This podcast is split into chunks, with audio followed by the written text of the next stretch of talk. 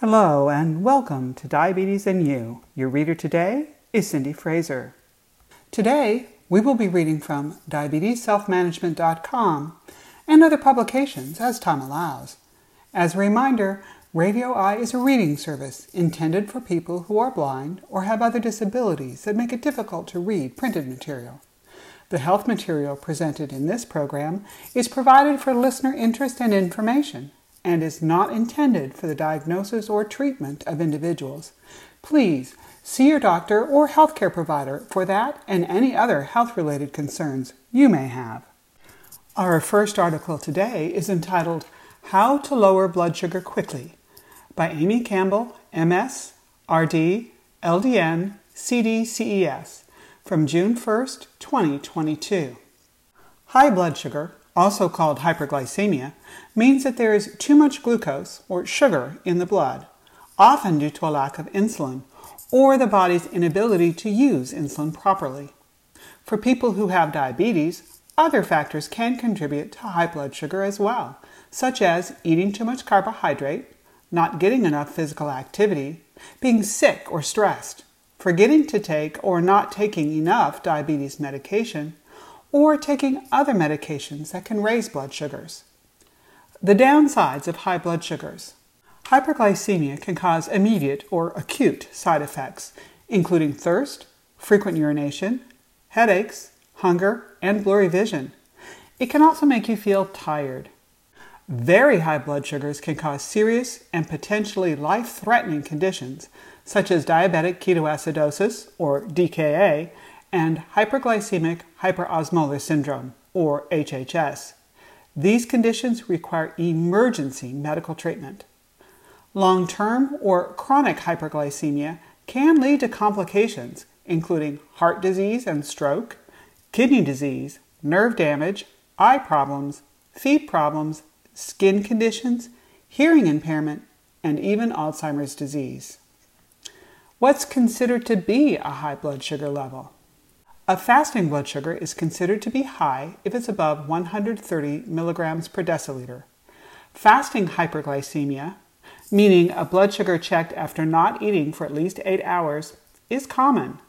A high postprandial or post meal blood sugar is one that is above 180 milligrams per deciliter, two hours after eating.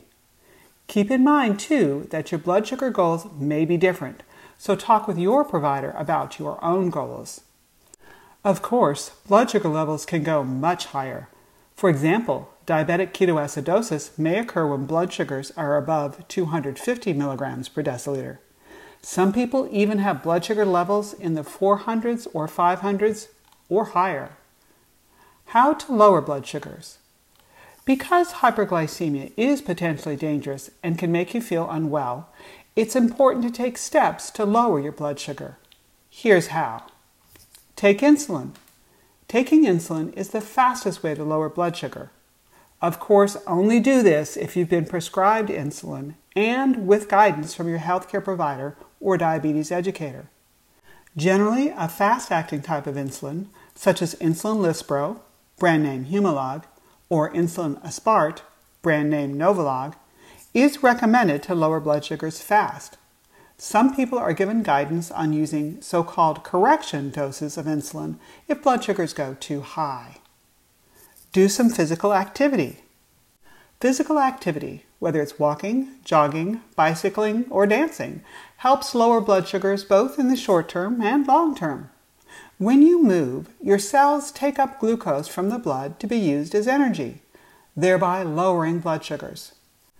You don't have to rush to the gym either. Going for a walk, marching in place, or turning on the tunes and dancing at home can do wonders for your blood sugars. However, if you take insulin and your blood sugars are above 250 milligrams per deciliter, you should first check your urine for ketones using ketone strips. If you have ketones, don't exercise. Your blood sugars could rise even higher, and contact your provider. Cut back on the carbs. High blood sugars happen when you have diabetes, and another way to help counteract this is to eat less carb temporarily. This doesn't mean you can't eat any carb foods, but curtailing those carbs short term can help. Go easy with the bread, pasta, rice, fruit, milk, and yogurt, and anything sweet for that matter. Stick with low carb veggies, lean protein foods, and healthy fat foods such as vegetable oils, nuts, seeds, and avocado. Check your medications. First, did you forget to take your insulin or other type of diabetes medicine? If so, contact your provider or diabetes educator to find out if you should take a dose now or wait until your next scheduled dose. Second, take stock of other medicines you might be taking that could be affecting your blood sugars. Examples include corticosteroids, for example, prednisone, some antidepressants, statins, and birth control pills. Don't stop taking these medicines, but let your provider know that your blood sugars are running high. They may suggest increasing your diabetes medication dose or changing the other medicines that you're taking. Drink more water. Chances are, if your blood sugars are high, you're probably thirsty and drinking more fluids. Make sure you stick with water or other sugar free beverages. Hyperglycemia can cause dehydration, so drinking water can counteract that. Plus, there may be some truth to water helping lower blood sugar levels. Staying hydrated also helps your kidneys flush out extra glucose. Keep a water bottle or a glass within sight to remind you to drink. Ask your provider about the amount of water and other fluids that is right for you, since some people may need more or less than others. Be sure to keep tabs on your blood sugars when they're running above target. Ideally, checking hourly, or at least several times a day, is the goal. Whether you do a finger stick or you check your CGM, knowing what's going on with your glucose levels gives you valuable information and can help you adjust your food intake and or your medications. When to contact your doctor. Finally, call your provider or even seek emergency medical attention if you experience any of the following. Consistently high blood sugar readings, confusion, excessive thirst and or urination, stomach pain, nausea or vomiting, shortness of breath, ketones in the urine, or fruity smelling breath. Our next article is entitled Counting Carbohydrates Like a Pro Practical Tips for Accurate Counts by Gary Scheiner, MS, CDCES, from March 2nd, 2021. Let's get this straight. There's no such thing as a pro when it comes to carbohydrate counting. There's no master's degree or PhD in carbohydrate science at any major university, nor is there a course for focusing on counting carbohydrates in any dietetics or nutrition science program and I've yet to meet anyone at a circus or carnival who, for a mere dollar, will guess the carbohydrates in your favorite food item, lest you win a valuable prize. So, why would anyone with diabetes want to count carbohydrates like a pro? Simple. When it comes to keeping blood glucose levels in control, carbohydrate counting works better than any other system. Better than counting calories, better than avoiding sugar, better than chasing pre-meal highs and lows with insulin adjustments, and certainly better and simpler than the exchange system. Carbohydrate is what raises blood glucose levels abruptly after meals, not fat or protein or vitamins or minerals. Carbohydrate. Counting and managing the amount of carbohydrate in your diet has important benefits. If you take multiple daily injections of insulin or use an insulin pump, Carbohydrate counting allows you to match doses of mealtime rapid acting insulin to the food you eat. This allows for almost unlimited dietary flexibility and helps to prevent post meal highs and lows. If you control your diabetes with diet and exercise, pills, or just one or two insulin injections a day, you can also use carbohydrate counting to improve your control. Researchers at the University of Texas School of Allied Health Sciences in Galveston found that consistent carbohydrate intake, that is, eating the same amount of carbohydrate at the same meals on a daily basis, in people with type 2 diabetes leads to improvements in blood glucose control, whether or not a person loses weight. In their study, people who ate consistent amounts of carbohydrate at regular intervals lowered their average blood glucose by 55 milligrams per deciliter and lowered their average hemoglobin A1C, also known as glycosylated hemoglobin or A1C, from 8.8% to 6.9%. The American Diabetes Association recommends shooting for a hemoglobin A1C level below 7% to prevent long term diabetes complications. A few definitions for counting carbohydrates. Carbohydrate counting simply means adding up the total amounts of carbohydrate in grams in meals and snacks. Carbohydrates include sugars, including sucrose, which is table sugar, fructose, which is fruit sugar, and lactose, which is milk sugar, as well as starches, which include much of the carbohydrate found in bread, rice, cereal, and potatoes. When you eat something that contains starch, the starch is broken down into glucose before entering your bloodstream. Now, here's the kicker. From the standpoint of blood glucose control, it doesn't matter if the carbohydrates you eat are in the form of sugars or starches. Okay, now relax, take a few deep breaths, then call your mom to say, I told you so. Both sugars and starches will raise blood glucose by the same amount. A cup of rice containing 45 grams of starch will raise blood glucose level just as much as a can of regular sugar sweetened soda containing 45 grams of sugar. In other words, don't be overly concerned about the sugar content of a food. Be concerned about the total carbohydrate content of a food. So that's it? Just count the carbohydrates and life will be wonderful? Not so fast. Research presented at the American Diabetes Association annual scientific sessions showed that even educated people with type 1 diabetes who manage their diabetes well have difficulty counting carbohydrates accurately, with a tendency to underestimate the carbohydrates consumed at breakfast, dinner, and snacks, and to overestimate the carbohydrates consumed at lunch. The estimation of complex meals, including restaurant food, is least precise.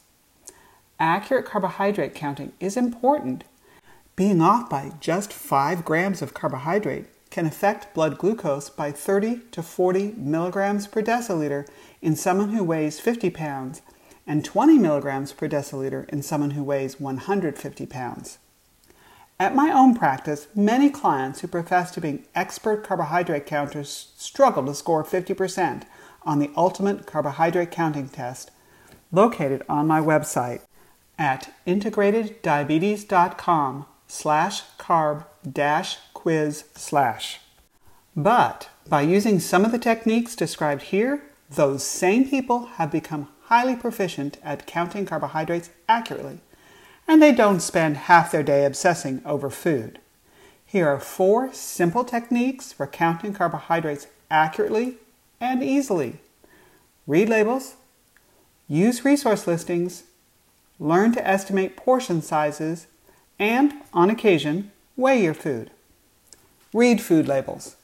When it comes to carbohydrate counting, labels rule. The U.S. Food and Drug Administration, or FDA, requires the manufacturers of all packaged and processed foods to list key nutrient information and ingredients on food labels. Most industrialized nations worldwide have similar requirements. In the United States, the label must list, among other things, the grams of total carbohydrate, as well as grams of sugar and dietary fiber in a single serving of the food item. Although not required, some food manufacturers also list the amount of soluble fiber, along with sugar alcohols and other carbohydrates, typically starches, below total carbohydrate. Of all these items, total carbohydrate is by far the most important. The total carbohydrate includes everything in the food that is carbohydrate starch, fiber, sugars, and sugar alcohols. Remember to look for the number next to the little g, which stands for grams. The percentage that follows is the government's estimate of how much of your daily recommended food intake is included in a serving of this food item. The percentage of daily requirements is irrelevant to carbohydrate counting. Here's another fun fact when counting carbohydrates, it is not necessary to know how much sugar a food item contains. Remember, sugars are just a type of carbohydrate and are included in the total carbohydrate listings on the label. So that's it, right? Almost. You may have to make a slight adjustment if the food contains fiber or sugar alcohol. For food items that contain either of these, you should do the following. Subtract all the fiber grams from the total carbohydrate count, since fiber does not raise blood glucose. For example, a food item containing 24 grams of total carbohydrate and 6 grams of fiber should be counted as 18 grams of carbohydrate. 24 minus 6 equals 18. Fiber rich foods include beans, whole grain breads, certain cereals, and some fruits and vegetables. Subtract half the grams of sugar alcohols from the total carbohydrate count, since sugar alcohols affect blood glucose half as much as ordinary carbohydrates. For example, a food item containing 17 grams total carbohydrate and 8 grams of sugar alcohols should be counted as 13 grams of carbohydrate. 17 minus 4 equals 13. Sugar alcohols are sweeteners found in many reduced calorie foods such as gum, mints, yogurt, ice cream, cookies, and candy.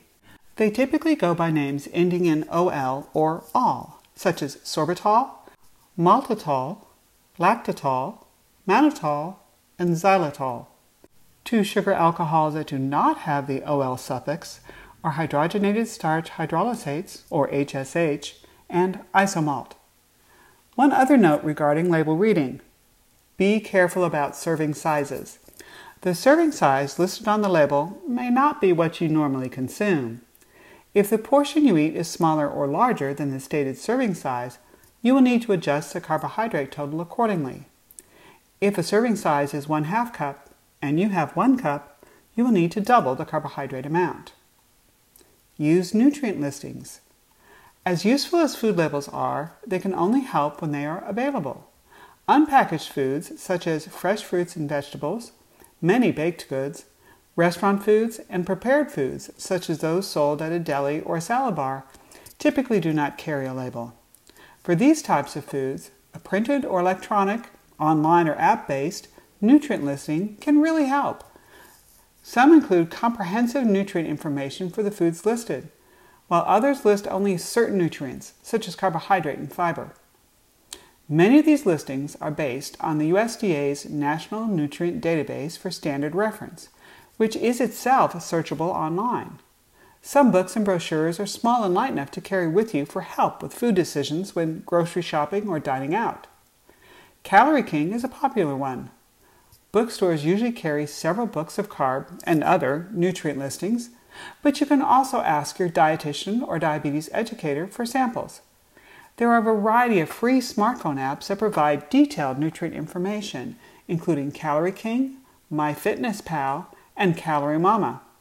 A paid app called Figwee estimates carb and other nutrients based on a photo that you take of food items. Most fast food and national chain restaurants provide nutrition information on their websites. Some post the information right in the restaurant or print it directly on the menu. Most have the information available for those who ask, so don't hesitate to ask. Learn to estimate food portions. A very practical technique for counting carbohydrates is the portion conversion method. Portion conversion involves estimating the volume of a serving of food by comparing it to a common object, such as your fist, a soft drink can, or a milk carton, and then converting the volume into a carbohydrate count based on the typical carbohydrate content for a known amount of that type of food. This approach is particularly useful when having a complex meal, such as spaghetti and meatballs, dining out, or eating foods that vary in size, such as fruits and potatoes. Here's an example of how it works. You know, because you checked in a reliable resource, that one cup of cooked pasta contains about 40 grams of carbohydrate. Next, you estimate that the portion of pasta you're about to eat is one and one half cups by visually comparing the amount of pasta on your plate to a 12 ounce soft drink can.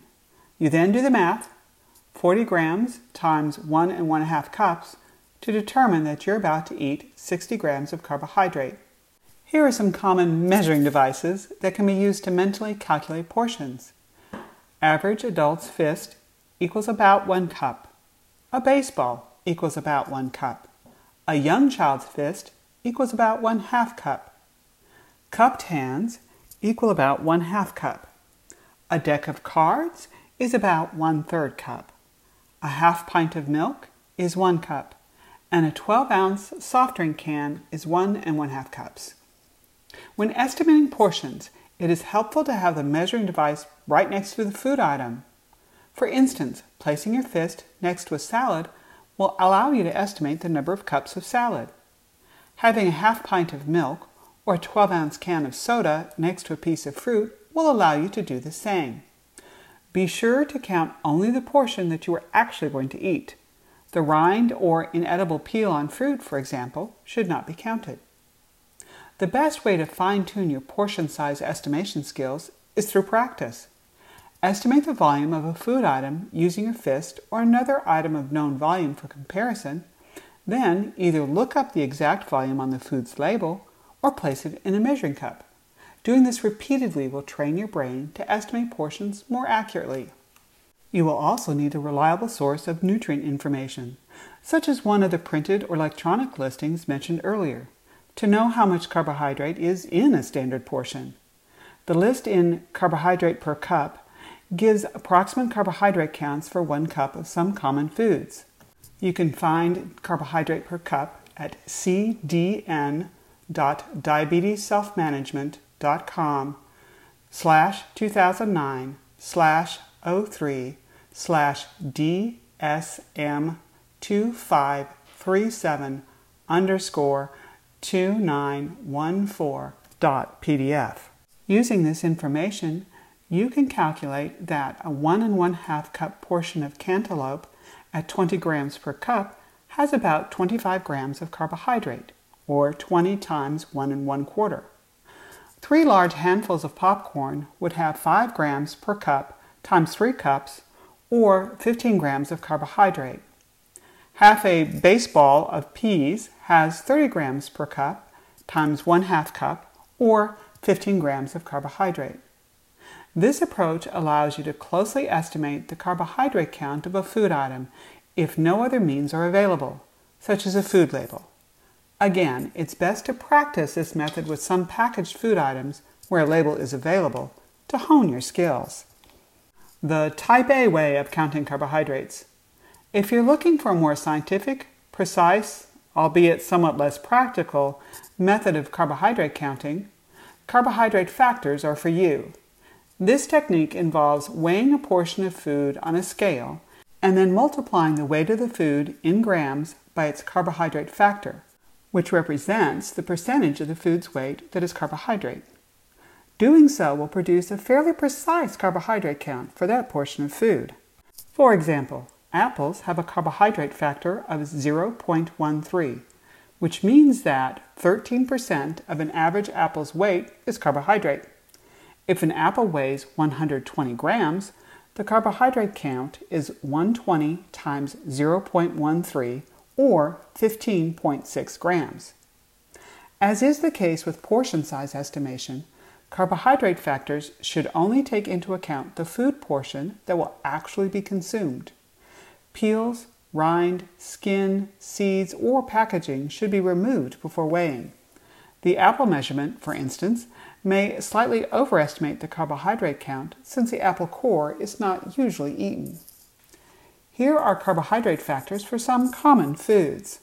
Apple 0.13, apple pie 0.32, bagel 0.51, baked potato 0.22, raw carrot 0.06, cheese pizza 0.32, chocolate ice cream 0.27, cooked spaghetti 0.26. Condensed lists of carbohydrate factors can be found at static.diabetesselfmanagement.com slash pdfs slash pdf underscore 2074 dot pdf and in my book, The Ultimate Guide to Accurate Carbohydrate Counting.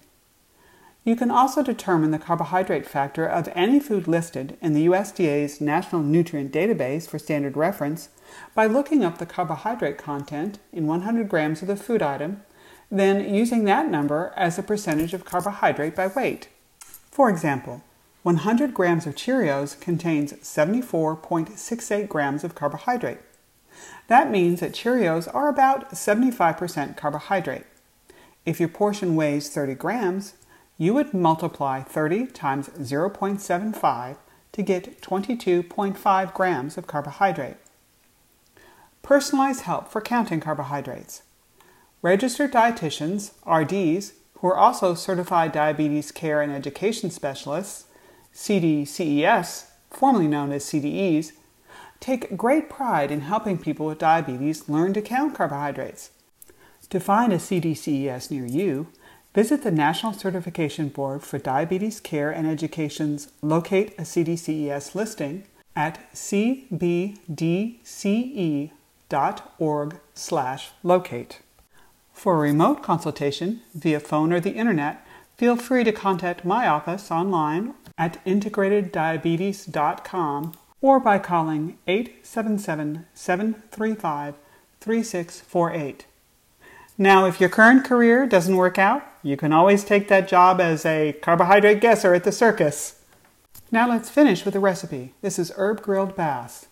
Chock full of healthful fats, this dish is great for your heart and your taste buds. Flavored with garlic salt, onion powder, paprika, lemon pepper, minced garlic, and parsley, it's an herb lover's delight. Preparation time 10 minutes, cooking time approximately 15 minutes, chilling time 30 minutes. Yield 4 servings, serving size 4 ounces of fish. Ingredients 2 bass fillets, 8 ounces each, olive oil cooking spray, 1 2 teaspoon garlic salt, 1 2 teaspoon paprika, 1 quarter teaspoon lemon pepper, 1 tablespoon reduced calorie margarine, 1 2 teaspoon or 1 2 clove minced garlic, 1 quarter teaspoon dried parsley, and cooking spray. Directions Preheat grill to medium heat. Lightly spray both sides of fish fillets with olive oil cooking spray. Combine garlic, salt, onion powder, paprika, and lemon pepper in a small bowl and stir to mix well. Sprinkle seasoning mixture evenly onto both sides of fish fillets. Refrigerate seasoned fillets for 30 minutes to allow flavor to penetrate fish. Right before grilling, heat margarine, garlic, and parsley in a saucepan over medium heat. Remove from heat when margarine is melted and cover to keep warm. Coat grill rack or grill basket with cooking spray. Grill fish for 4 to 6 minutes per side or until fish flakes easily with a fork. Stir margarine mixture and drizzle over fish. Nutrition information per serving. Calories 133. Carbohydrates, 1 gram. Protein, 21 grams. Fat, 5 grams. Saturated fat, 1 gram. Cholesterol, 46 milligrams. Sodium, 266 milligrams. Fiber, less than 1 gram. Exchanges per serving, 3 very lean meat and 1 half fat. This concludes Diabetes and You for today. Your reader has been Cindy Fraser. If you have any questions, comments, or suggestions concerning this program, please call our Lexington studios at 859 422 6390. And now, please stay tuned to Radio Eye for the continuation of our local broadcast. Thank you for listening and have a healthy and happy day.